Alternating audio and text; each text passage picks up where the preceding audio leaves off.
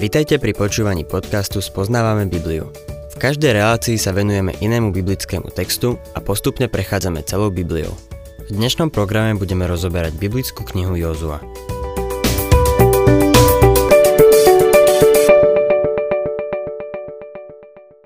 Milí poslucháči, ak by sme sa pozreli na mapu so zakreslenými oblastiami jednotlivých izraelských kmeňov, zistili by sme, že pôdu dostalo len dvanásť kmeňov. Lévyho kmeň medzi nimi chýba. Prečo? V knihe Deuteronomium desiatej kapitole deviatom verši sa píše: Lévi nedostal podiel ani dedičstvo ako jeho bratia. Sám Hospodin je jeho dedičným podielom, ako mu povedal Hospodin, tvoj Boh. Léviovci patrili Bohu. Ich úlohou bolo slúžiť okolo chrámu.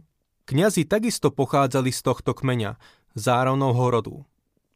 Léviovci teda nedostali pôdu ako ostatné kmene. Namiesto toho im boli pridelené mestá, ktoré sa nachádzali uprostred ostatných kmeňov. Boli rozptýlení medzi ostatné kmene, aby im mohli slúžiť. Léviovci boli kňažským kmeňom. Otvorme si dvadsiatu prvú kapitolu knihy Jozúu a budem čítať prvé dva verše. Vtedy pristúpili predstavení rodov Léviovcov ku kňazovi Eleazárovi a k Jozuovi synovi Núna a k predstaveným izraelských kmeňov a toto im povedali v Šile v Kanáne. Hospodin prikázal prostredníctvom Mojžiša, aby nám dali mestá na bývanie a pasienky pre náš dobytok. štyridsaťosem miest, z toho šesť bolo útočiskových. Nasledujúce verše potvrdzujú, že Božie nariadenie, ktoré prijali prostredníctvom Mojžiša, poslúchli. Prejdeme teda k štyridsiatemu prvému a štyridsiatemu druhému veršu. Medzi vlastníctvom Izraelitov bolo spolu štyridsaťosem léviovských miest s ich pasienkami. Každé takéto mesto pozostávalo z mesta a s pasienkou okolo neho. Tak to bolo pri všetkých týchto mestách. Tieto mestá sa mali rozprestierať od Dána na severe až po Beer šebu na juhu. Týmto bolo rozdelenie krajiny ukončené. Čítame verše štyridsaťtri až štyridsaťpäť. Hospodin dal Izraelitom celú krajinu, ktorú prísažne sľúbil dať ich otcom. Zaujali ju a usadili sa v nej. Hospodin im dal odpočinutie zo všetkých strán tak, ako prísažne sľúbil ich otcom, a nikto z ich nepriateľov neobstál pred nimi. Hospodin im vydal do rúk všetkých nepriateľov. Ani slovo sa nestratilo z tých dobrých prísľubov, ktoré dal Hospodin domu Izraela. Všetko sa splnilo. Izraeliti teda obsadili Kanánsku krajinu, ale bola to len malá časť krajiny, ktorú im Boh zasľúbil. Na to, aby získali ďalšie územia, budú musieť ísť a obsadiť ich. Stále platilo, že zem, na ktorú vkročí ich noha, bude ich. Avšak na území, ktoré teraz obsadili, už neboli nepriatelia a Boh im dal odpočinutie zo všetkých strán. Náš odpočinok dnes spočíva v odpočinku vykúpenia. Je to odpočinok, ktorý zúfalo potrebujeme. Žijeme v dobe neustáleho napätia. Žijeme pod tlakom z rôznych strán. Ak je niečo, čo bežný kresťan potrebuje, tak je to vojsť do Božieho odpočinku. V knihe Sudcov budeme vidieť, že Izraeliti sa nezbavili celkom svojich nepriateľov. Prečo? Kvôli svojej neviere. Ani Jozua im nemohol poskytnúť odpočinok, ktorý potrebovali, pretože neverili Bohu a neprijali jeho moc. Písateľ listu Hebrejom nás vystriha pred opakovaním chýb, ktorých sa dopustil Izrael.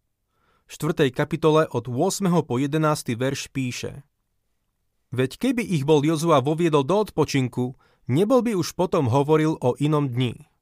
A tak ostáva sobotný odpočinok pre Boží ľud. Lebo kto vošiel do jeho odpočinku, ten si odpočinul od svojich diel tak, ako Boh od svojich. Usilujme sa teda vojsť do toho odpočinku, aby nikto nepadol podľa toho istého príkladu neposlušnosti. Ako môžeme vojsť do toho odpočinku? Len vierou. Keď Izraeliti odmietli Krista ako kráľa, a on odmietol ich mestá, vyslovil toto osobné pozvanie, ktoré platí aj dnes. Poďte ku mne všetci, ktorí sa namáhate a ste preťažení. Ja vám dám odpočinúť. Tento odpočinok je odpočinok vykúpenia. V tejto dvadsiatej prvej kapitole knihy Jozua vidíme, že Izraeliti vošli do odpočinku, aspoň dočasného, ktorý im Boh poskytol. Muselo to byť úžasné usediť sa na vlastnom kúsku zeme po tom dlhom putovaní na púšti, po tých všetkých vojnách a obsadení krajiny. Museli byť plní nadšenia z toho, keď obrábali pôdu a jedli z plodov svojej zeme. Dostávame sa teraz do dvadsiatej prvej kapitoly. Zaiste si pamätáte, milí poslucháči, že dva kmene, Rúbenovci a Gádovci, a polovica Menašeho kmeňa nedostali podiel v krajine spolu s ostatnými kmeňmi. Zostali na východnej strane rieky Jordán. Mohli tam zostať za predpokladu, že vyšľú svojich bojovníkov do zasľúbenej krajiny a pomôžu ostatným kmeňom obsadiť ju. To sa stalo a teraz, keď už bolo po vojne, mohli sa vrátiť domov. Jozua, dvadsiata druhá kapitola, prvý až tretí verš. Vtedy si Jozua zavolal Rúbenovcov, Gádovcov a polovicu kmeňa Menaše. Povedal im, zachovali ste všetko, čo vám prikázal Hospodinov služobník Mojžiš a poslúchli ste ma vo všetkom, čo som vám prikázal. Neopustili ste svojich bratov už dlhší čas, až do tohto dňa ste verne zachovávali prikázanie Hospodina, svojho Boha. Pred ich odchodom si ich Jozua zavolal a poďakoval sa im za dobre vykonanú prácu. Pochválil ich za to, že pomohli svojim bratom. Potom ich napomína. štvrtý až piaty verš. Teraz však dal Hospodín váš Boh vašim bratom odpočinutie, ako im prisľúbil. Vráťte sa teda a choďte do svojich stanov, do krajiny svojho vlastníctva, ktorú vám dal Hospodinov sluha Mojžiš za Jordánom. Usilovne však zachovávajte prikázanie a zákon, ktorý vám nariadil Hospodinov služobník Mojžiš, aby ste milovali Hospodina, svojho Boha, chodili po jeho cestách, zachovávali jeho prikázanie a slúžili mu celým srdcom a celou dušou. Jozua ich upozorňuje, že hoci sa rozhodli žiť na nesprávnej strane rieky Jordán, stále musia zachovávať Mojžišov zákon. Po tomto napomenutí ich prepúšťa s požehnaním. šiesty verš. Jozua ich požehnal, prepustil a oni odišli do svojich stanov. Tieto kmene teda odišli od Izraelitov v Kanáne a vrátili sa do Gileádu, kde sa usadili. Keď prišli do Gelilotu pri Jordáne v Kanáne, Rúbenovci, Gádovci a polovica kmeňa Menaše postavili pri Jordáne oltár veľkých rozmerov. Podľa všetkého tento oltár postavili na západnej strane Jordánu. Bol veľkých rozmerov, čo znamená, že ho bolo vidno zďaleka. Biblickí učenci pátrali po ruinách tohto oltára na východnej strane Jordánu, no nakoniec ich objavili na západnej strane. Dnes sa tam nachádzajú na významnom mieste. Tento pamätník postavili, aby im niečo pripomínal. Keď sa o tom dopočuli ostatní Izraeliti, nahnevali sa a zhromaždili sa v Šile. dvanásty verš. Keď to Izraeliti počuli, zhromaždili celú izraelskú pospolitosť do Šila, aby šli proti ním do boja. Izraeliti boli presvedčení o tom, že týchto dva a pol kmeňa postavil oltár, aby na ňom prinášali obete. Vnímali to ako pokus o rozdelenie národa.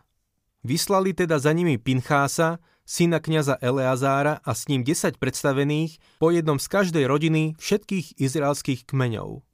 Povedali im. šestnásty a sedemnásty verš. Takto hovorí celá pospolitosť Hospodinová. Akej vierolomnosti ste sa dopustili voči Bohu Izraela, keď sa dnes odvraciate od Hospodina tým, že si staviate oltár, aby ste sa vzbúrili proti Hospodinovi? Nemali sme dosť hriechu s Peorom, od ktorého sme sa dodnes neočistili a pre ktorý prišiel úder na Hospodinovú pospolitosť? Izraeliti ich obvinili z toho, že postavili oltár Bálovi. Spomenuli si na obdobie, keď ich Bileam zviedol k hriechu zmiešanými manželstvami s Moabčankami a tým, že sa dopustili duchovného cudzoložstva. Boh ich vtedy tvrdo potrestal a teraz sa obávali, že sa to znova stane. Rúbenovci, Gádovci a polovica Menašeho kmeňa však prišli s dobrým vysvetlením, prečo to urobili. dvadsiaty prvý až dvadsiaty tretí verš. Rúbenovci, Gádovci a polovica kmeňa Menaše odpovedali predákom tisícok Izraela. Boh silný, Boh Hospodín, Boh silný, Boh hospodin to vie a nech to vie aj Izrael. Ak je to zo vzbury alebo vierolomnosti proti hospodinovi, nech nás ani dnes neochraňuje. Ak sme si postavili oltár, aby sme sa odvrátili od hospodina a obetovali sme na ňom spaľovanú alebo pokrmovú obetu alebo obetu spoločenstva, nech nás hospodin potrestce. Ten oltár nepostavili na obetovanie. Jednoducho im mal pripomínať, že patria do izraelského národa. Možno sa podobal oltáru na spaľované obete, ktorý bol vo svetostánku, no nemal slúžiť na obetovanie. dvadsiaty štvrtý verš. Postavili sme ho skôr z obavy, že v budúcnosti by mohli vaše deti povedať našim deťom: čo máte spoločné s hospodinom, Bohom Izraela? Tieto východné kmene to urobili v úprimnosti a zvyšné kmene prijali ich vysvetlenie. Prejdime k tridsiatemu prvému veršu. Kňaz Pinchás, syn Eleazára, im povedal: dnes sme spoznali, že hospodin je medzi nami, pretože ste sa nedopustili vierolomnosti proti hospodinovi. Teraz ste zachránili Izraelitov z rúk hospodina. Izraeliti si uvedomili, že sa s obvinením unáhlili. Aj my sa dnes niekedy unáhlime v tom, čo povieme alebo čo urobíme. Možno sme úprimní a chceme brániť Božie slovo, no v skutočnosti robíme pravý opak. Izraeliti spravili chybu, keď sa postavili proti svojim bratom. tridsiaty štvrtý verš. Rúbenovci a Gádovci dali oltáru meno Éd, lebo bude svedkom medzi nami, že hospodín je Boh. Na prvý pohľad sa nám môže zdať, že keď tento oltár postavili, nebolo na tom nič zlé. Viacerí biblickí komentátori s tým súhlasia. Pozrime sa však na to hlbšie. Vo svetostánku sa nachádzal bronzový oltár, na ktorý sa prinášali obete. Iný oltár nesmeli mať. V Deuteronomiu dvanásť dvanásť sa píše: svoje spaľované obety, mäso a krv prinies na oltár hospodina svojho Boha. Krv tvojich obiet sa má vyliať na oltár hospodina, tvojho Boha, ale mäso môžeš zjesť. Všetky ostatné oltáre mali Izraeliti zničiť. V Deuteronomiu tridsiatej štvrtej kapitole trinástom verši zase čítame: preto zrúcaš ich oltáre, rozlámeš ich posvätné stĺpy a povytínaš ich ašery. Bola len jedna výnimka, a to v dvadsiatej štvrtej kapitole knihy Deuteronomium od štvrtého po ôsmy verš, kde sa píše, že mali vybrať dvanásť kameňov z rieky Jordán a postaviť z nich pamätník. Rúbenovci, Gádovci a polovica kmeňa Menashe neprišli cez Jordán a táto rieka ich v skutočnosti rozdeľovala. Tento oltár bral do úvahy toto rozdelenie. Hneď na prvý pohľad svedčil o tom, že boli rozdelení. Teraz boli rozdelení na západ a východ. Tento oltár však neskôr otvoril cestu k ďalšiemu rozdeleniu, keď sa kráľovstvo rozdelilo na severné a južné. Ten bronzový oltár vo svetostánku symbolizoval Kristovo vykupiteľské dielo. Bolo to miesto jednoty. Milý poslucháč, s každým, kto vzýva Ježiša Krista, prežívam spoločenstvo a jednotu.